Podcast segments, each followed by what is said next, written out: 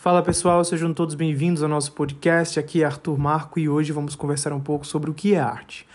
Eu sou um artista e falar de arte para mim é como falar da minha própria vida. Mas hoje eu não, não quero focar no que a arte é para mim, tá? Eu quero falar do que a arte é em conceitos objetivos. Inclusive, eu acho que hoje um dos maiores problemas é a relativização das coisas. E a arte tem sido objeto de uma relativização medonha nos últimos 100 anos. Então, se você perguntar para uma pessoa que está ao seu lado, ou se você se perguntar a si mesmo o que arte é, talvez você não seja capaz de responder, porque cada um diz uma coisa, né? e ao mesmo tempo não, ninguém diz nada. Então, os conceitos relacionados à arte se tornaram é, muito nebulosos. Mas isso é complicado, porque quando você é, não compreende a função de uma coisa tão socialmente e metafisicamente importante como a arte, você não compreende também o sentido de outras coisas similares. Né? Então, a relativização da arte ela é perigosa porque, se você relativizar a arte, você pode relativizar tudo mais. Né? E há uma, um propósito com essa relativização é, dessas coisas. Né? E eu quero falar um pouco sobre isso hoje, ok? Então, a origem da arte é absolutamente incerta. É, se a gente olhar por um ponto de vista materialista, a arte ela surge como uma necessidade dos povos de contarem suas histórias, de perpetuarem suas histórias. Então, as pinturas dos egípcios, as esculturas dos gregos, por exemplo, elas tinham a função de, através de determinados pontos de vista, religioso, é, civil, é, enfim, mitológico, perpetuar certas histórias que fazem parte do alicerce que fundou a sua civilização. Mas a gente olha para um ponto de vista mais interior, para um ponto de vista mais é, profundo, a gente percebe que a, a, concepção da arte ela vem do divino. Então, mesmo essas sociedades pagãs, como a Mesopotâmia, os, os reinos mesopotâmios ali, a Babilônia, a Pérsia, a Síria, os, os egípcios lá na, na mais para outro lado, os próprios gregos, eles colocam a arte como sendo originada do, do consciente divino. Né? Então, os deuses, no caso dos pagãos, eles criaram a música, a literatura, a poesia, a escultura, a pintura, e elas, eles deram de presente ao homem a arte para que eles o celebrassem, o celebrassem aos deuses, e para que perpetuassem a arte é, através da história. E eles não estão absolutamente errados, porque apesar de não existirem vários deuses, nós cremos em um Deus só, é, eles é, tinham razão em dizer que a arte vem do divino, porque o homem, por, por sua própria inteligência, não teria como conceber a arte. Né? Então, no caso da nossa cultura, a nossa religião, a cultura judaico-cristã, nós cremos que Deus ele também foi o originador, digamos assim, das expressões artísticas, porque a música, por exemplo, era usada nas, nas cortes celestiais, segundo a Bíblia, muito antes do homem ser criado. O livro de Jó fala sobre isso. Né? Fala que no início os anjos cantavam, as estrelas da alva cantavam a criação de Deus. Então Deus ele é celebrado por música, por ações de graças. Há registro literário antes, assim, anterior ao homem no céu e outras coisas. Então a arte tem sim uma, uma origem divina, mas ela se transmuta à medida que ela entregue de forma diferente aos seres humanos. Né? Isso é a nossa cultura judaico-cristã que ensina e também a Bíblia ensina. Mas a gente falar da arte como, como objeto assim geral é uma coisa. Né? Nesse sentido, a arte ela é uma coisa, é, é, é um fato quase imperpetrável, né? porque é uma coisa muito longe da nossa imaginação. Então, a arte como como objeto geral é uma coisa. Agora, a obra de arte, ou seja, a arte terceirizada pelo homem é uma, é uma coisa diferente, né? que é a obra de arte. A tecne. Essa palavra, inclusive, arte, ela vem do, do, do latim ars, que vem do grego tecne, que significa talento ou habilidade ou, ou trabalho. Né? Então, a obra de arte, ela vem da arte e ela é a, a materialização, digamos assim, dos nossos, das nossas expressões artísticas. Né? Nesse sentido, ela é uma aptidão, é um talento especial desenvolvido para determinado fim. Mas uma coisa que é interessante é que a arte ela não tem uma utilidade prática se você prestar atenção. Né? Se a gente pega outras habilidades do homem, como por exemplo a medicina, qual o fim da medicina? A medicina tem a finalidade de curar doentes, de é, salvar a vida das pessoas através de métodos cirúrgicos e tudo mais. Mas a arte, ela não tem um objetivo, o fim da arte é ela mesma, certo? Ou seja, a arte é suficiente em si mesma. Inclusive, esse, esse é um, é uma expressão do Oscar Wilde, né, que é um escritor irlandês. Ele dizia que a arte serve para revelar as coisas belas, mas ele diz que toda arte é inútil, porque realmente a arte por si mesmo já se vale. Né? No caso, o artista, a função do artista, segundo Oscar Wilde, eu concordo com ele, seria revelar a arte, ou seja, revelar as coisas do mundo, as coisas belas, e seria ensinar o homem a ver o mundo. É interessante porque realmente o artista de verdade ele ensina o homem a ver determinadas coisas de acordo com o seu ponto de vista.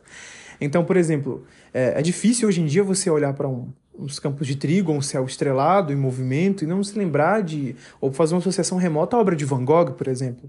Ou você ouvir falar sobre Vênus, o nascimento de Vênus, aquele mito, e não se lembrar de, da pintura de Botticelli, da Vênus saindo da concha e tantas outras obras famosas aí que são representações do modo de se olhar do artista, do olhar do artista. Eles nos ensinam a ver o mundo ou é, nos ensinam uma maneira diferente de ver o mundo. Né?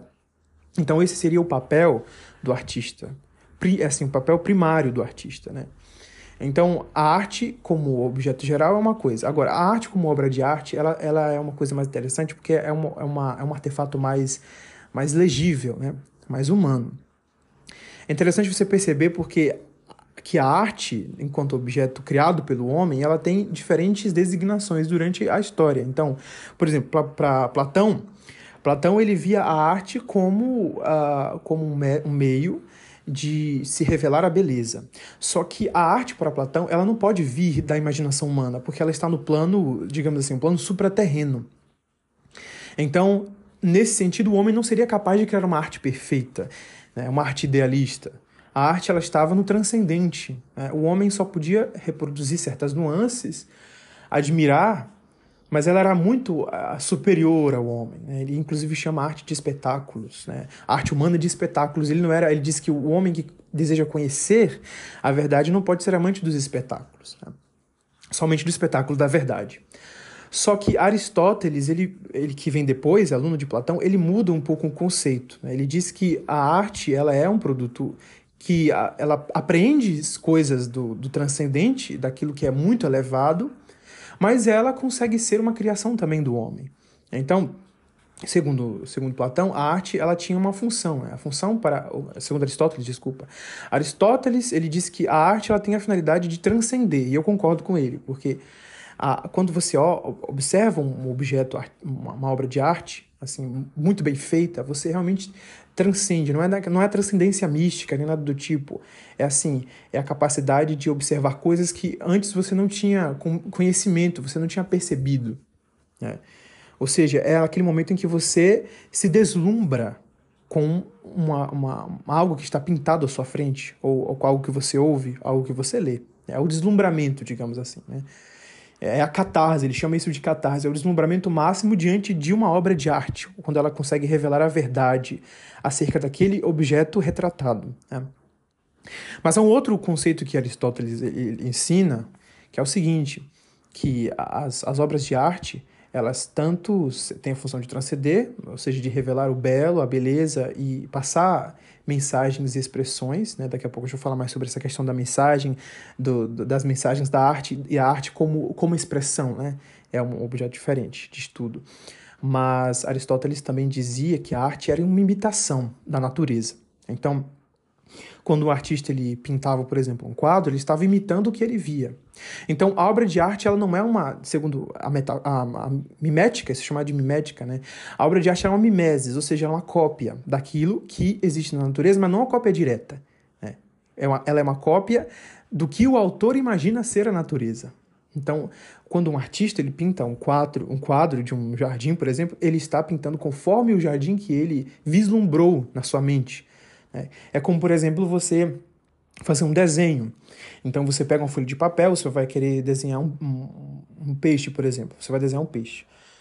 Tem duas formas de você fazer esse desenho. Uma forma é você usando um decalque, ali um modelo, né? Você vai pintar esse modelo e aí você vai tentar fazer o máximo possível. Né?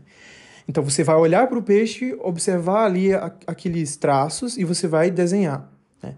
Só que nesse momento de entre você olhar e você desenhar, transcorre um determinado tempo, né? E você acaba perdendo boa parte daquilo que você olhou. Né? Então, o que você desenha, na verdade, não é exatamente o que você está vendo, mas o que você se lembrou do peixe. Né? Assim a arte funciona. Então, a mimética ela é a cópia da nossa imaginação em relação aos objetos da natureza. Né?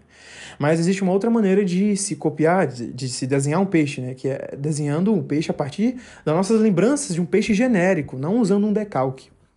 Nesse caso, a gente vai criar uma imagem de um peixe genérico na nossa mente, que ao mesmo tempo é um peixe específico, que são todos os peixes do mundo, né? E tentar desenhar aquilo criando aqueles traços, reaproveitando traços, reciclando traços que existem na natureza. Né? Então, a arte, segundo Aristóteles, ela vem da imaginação dos sentidos. Né? A imaginação não é capaz de criar nada. Ela, ela aproveita as coisas que os sentidos apreendem. Então, o sentido vai lá, capta certas coisas, sua imaginação vai ordenando aquilo e vai colocando para fora através da expressão artística. Né? Inclusive, existe um outro conceito, que é o conceito da metafísica, que as coisas já existem antes que sejam transformadas em potência. Então, a partir do momento que você imagina a sua obra de arte, ela já existe, ela já foi concebida. A partir do momento em que o, músico ele começa a imaginar, por exemplo, é, a, como será a sua obra musical, naquele momento de inspiração, naquele momento em que o artista ele vê a uma coisa, um artista plástico né, no, no, no mundo e, e, percebe, nossa, que bonito seria pintar isso. Naquele momento surge ali a, a potência do pensamento, né, que é a, a origem, a gênese do pensamento, que já é a arte mesma que vai ser desenvolvida através da ação. Né? Então, esses conceitos aí são importantes porque eles guiam a, toda a nossa noção artística, mesmo de, de forma inconsciente, com o passar do tempo. Né? Inclusive, os artistas eles sabem que a arte, além de ser uma expressão da imaginação, uma cópia das coisas que existem na natureza, eu digo obra de arte mesmo, a arte enquanto obra de arte, produto do artista, ela também ela tem a função de passar uma, uma mensagem específica. Né? Segundo outro filósofo do, agora do século XIX e XX, chamado Benedito Croce, ele diz que a arte, ela, toda a arte ela é uma expressão e veja, ela é expressão em, quando no momento em que ela é feita. A arte só na mente, né? E nunca, e sempre presa dentro da mente, sem intenção de ser colocado para fora, ela não é arte mesmo, porque a mente pode criar qualquer ilusão do mundo, mas não significa que aquela ilusão, ela, lógico, não é real, né? Então, na minha mente, por exemplo, eu posso ser é, Dom Pedro II, né? Então, a mente ela é enganosa. Então, a arte ela é expressão enquanto ela sai realmente. Então, quando a arte sai, ela é expressão da visão de mundo, digamos assim, daquele, daquele autor, daquele artista, e a maneira com a qual ele vê as coisas, os objetos que estão dispostos na natureza. Né? Então, a, a arte, ela é não só uma, uma, cópia das coisas, mas ela é uma expressão do homem. Mas assim, até onde que vai essa expressão? Né? A arte, ela, ela tem que passar uma mensagem para o mundo. Então, ela tem um, além, apesar dela ser um objeto útil em si mesma, ela tem mensagens relevantes para as pessoas que observam aquele, aquela obra de arte. Então, a arte ela é composta, além da sua forma, por uma mensagem que ela deseja passar, que ela deseja, deseja transmitir. Então, qual é a mensagem daquela obra de arte X? A mensagem daquela obra de arte é essa. Né?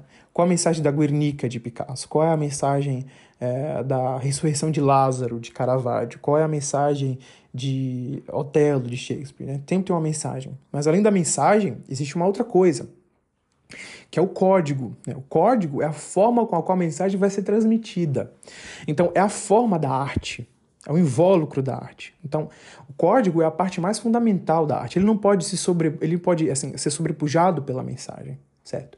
O mais importante de tudo é a forma da arte, porque se você tira a forma da arte, a mensagem você encontra em qualquer lugar. Você pode observar um, um caco de vidro e, fala, e do caco de vidro tirar mensagens profundas sobre a psique humana, sobre a natureza humana. Isso não significa nada, né? A arte ela só consegue passar uma mensagem verdadeira se ela estiver com um código, certo? Com a forma. E como essa forma, como essa forma deve ser, né? Ela tem que somar a expressão do, do artista com a, suas, as suas impressões pessoais, mas com uma intenção. Ela tem que ter uma intenção lógica, mesmo que ela seja desproporcional, ela tem que ter uma intenção, é, digamos assim, clara. Né? E além de tudo, a arte tem que ter é, uma outra coisa que tem se perdido muito a noção, que é a beleza. Né? Veja, o objetivo da arte não é a beleza. O objetivo da arte, como eu falei, é transcender. Mas a beleza ela, ela está entranhada nas obras de arte. Certo? E a beleza ela é um, é um conceito é, objetivo. Apesar do mundo dizer o tempo todo que a, a, beleza é um conceito subjetivo, ou seja, cada um pensa que o que é belo de acordo com a sua visão, ou a beleza está nos olhos de quem vê, a gente vê isso, ouve isso direto, né? Isso é uma, é uma falácia, porque se a beleza ela é qualquer, pode ser qualquer coisa, então ela não existe de fato, ela não é nada, né? Só pode ser belo aquilo que é categorizado, né? Então, apesar da, das impressões e da, da atração ser relativa, eu posso me atrair por qualquer coisa, eu posso me atrair desde um, uma casa bonita a um saco de lixo, né? A, a, a, as, as impressões, as, as atrações, elas são completamente enganosas, né? É, enquanto a atração ela é subjetiva, a beleza é objetiva. Então, o fato de você achar que um objeto é feio não vai mudar o fato dele ser feio ou bonito de verdade. Né? Essa é a beleza. Né? Então, a beleza, inclusive, ela não tem a ver com com nenhum tipo de matéria, ela tem a ver com formas matemáticas, com proporções. Então, quanto mais proporcionada uma forma é, mais bonita ela é.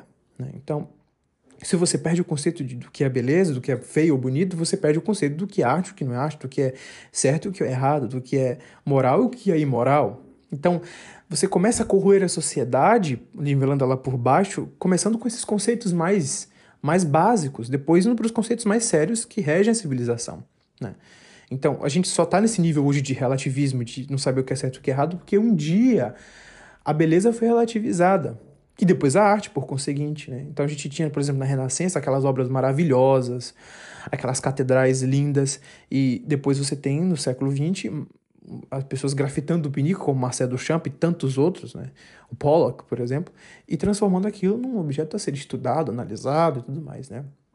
Então, é, a relativização da arte é um dos, um dos fatores que corroeram a sociedade e, infelizmente, é um caminho sem volta. Ele é só um caminho com volta para os indivíduos que desejam reaprender a, a olhar a arte, a olhar o mundo. Né?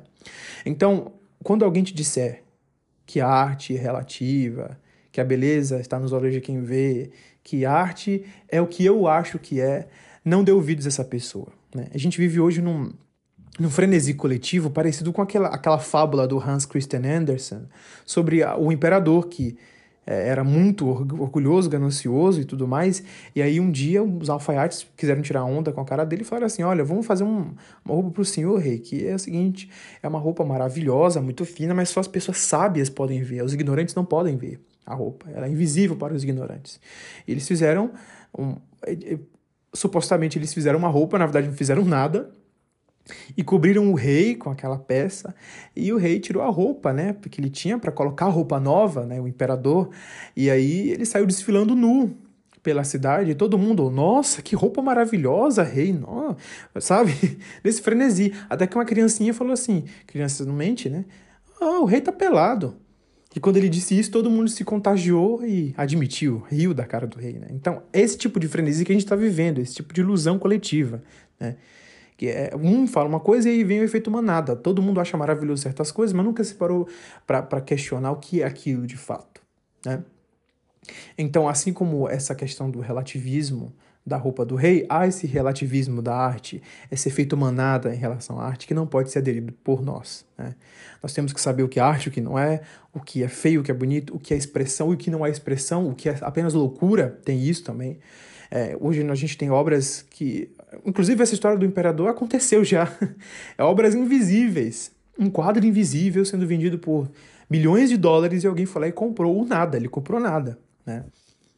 Ou, por exemplo, um experimento que um pessoal fez: eles, eles entraram no Museu de Arte Moderna e colocaram um, um óculos no chão, deixaram ali como se fosse uma obra de arte. Daqui a pouco estava todo mundo tirando foto, estudando.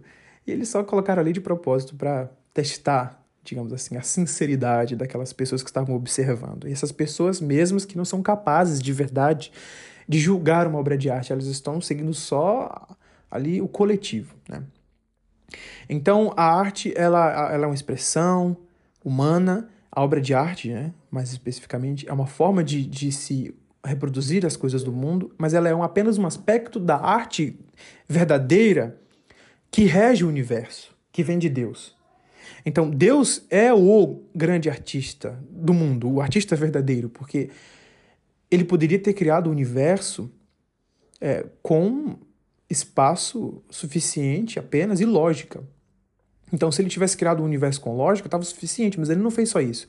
Ele criou um universo lógico, espaçoso e cheio de nuances, de detalhes. Então, ele não criou só, por exemplo, os, os ruídos, né? os sons, ele criou a música, que é a combinação dos sons, de, a recombinação infinita dos sons, criando cada uma impressão diferente, uma expressão diferente. É, ele não criou só as estrelas aqui ele criou constelações, ele não criou só uma, uma árvore, ele criou florestas inteiras com bosques, com flores, com frutos diferentes. Então ele criou o universo como o verdadeiro artista. Então, no grau mais avançado, o artista ele só consegue chegar no grau máximo quando ele entende isso e ele louva a Deus com suas obras. Então, os maiores artistas do mundo, eles dedicam sua obra a Deus. Eles, podem falar de Deus e louvar a Deus de maneiras diferentes, mas eles estão fazendo aquilo. Né? Então, se você é um artista que está me ouvindo e nunca parou para pensar nisso, compreenda que você só vai conseguir fazer uma coisa nobre de verdade se você ligá-la ao infinito, que é Deus. Né? A arte vem do infinito e volta para o infinito, que é o Senhor. Né? E, sendo assim, desse modo, a arte ela tem capacidade de transformar vidas. A música, os livros, as pinturas, tudo isso, quando usadas para louvar a Deus pelo sublime, elas transformam vidas e fazem com que a gente perceba, a verdade do Evangelho também. Né? Porque o nosso Deus é um Deus belo, é um Deus que se manifesta através das coisas belas, através das coisas lógicas do espaço e se comunica através da natureza. Né? Então, que a gente compreenda isso cada vez mais para que a gente não seja enganado pelo, pelo relativismo, mas que a nossa vida se torne cada vez mais objetiva com conceitos claros, ok? Então, esse foi o nosso episódio de hoje. Eu espero vocês na próxima semana. Um beijo grande para todo mundo e até mais.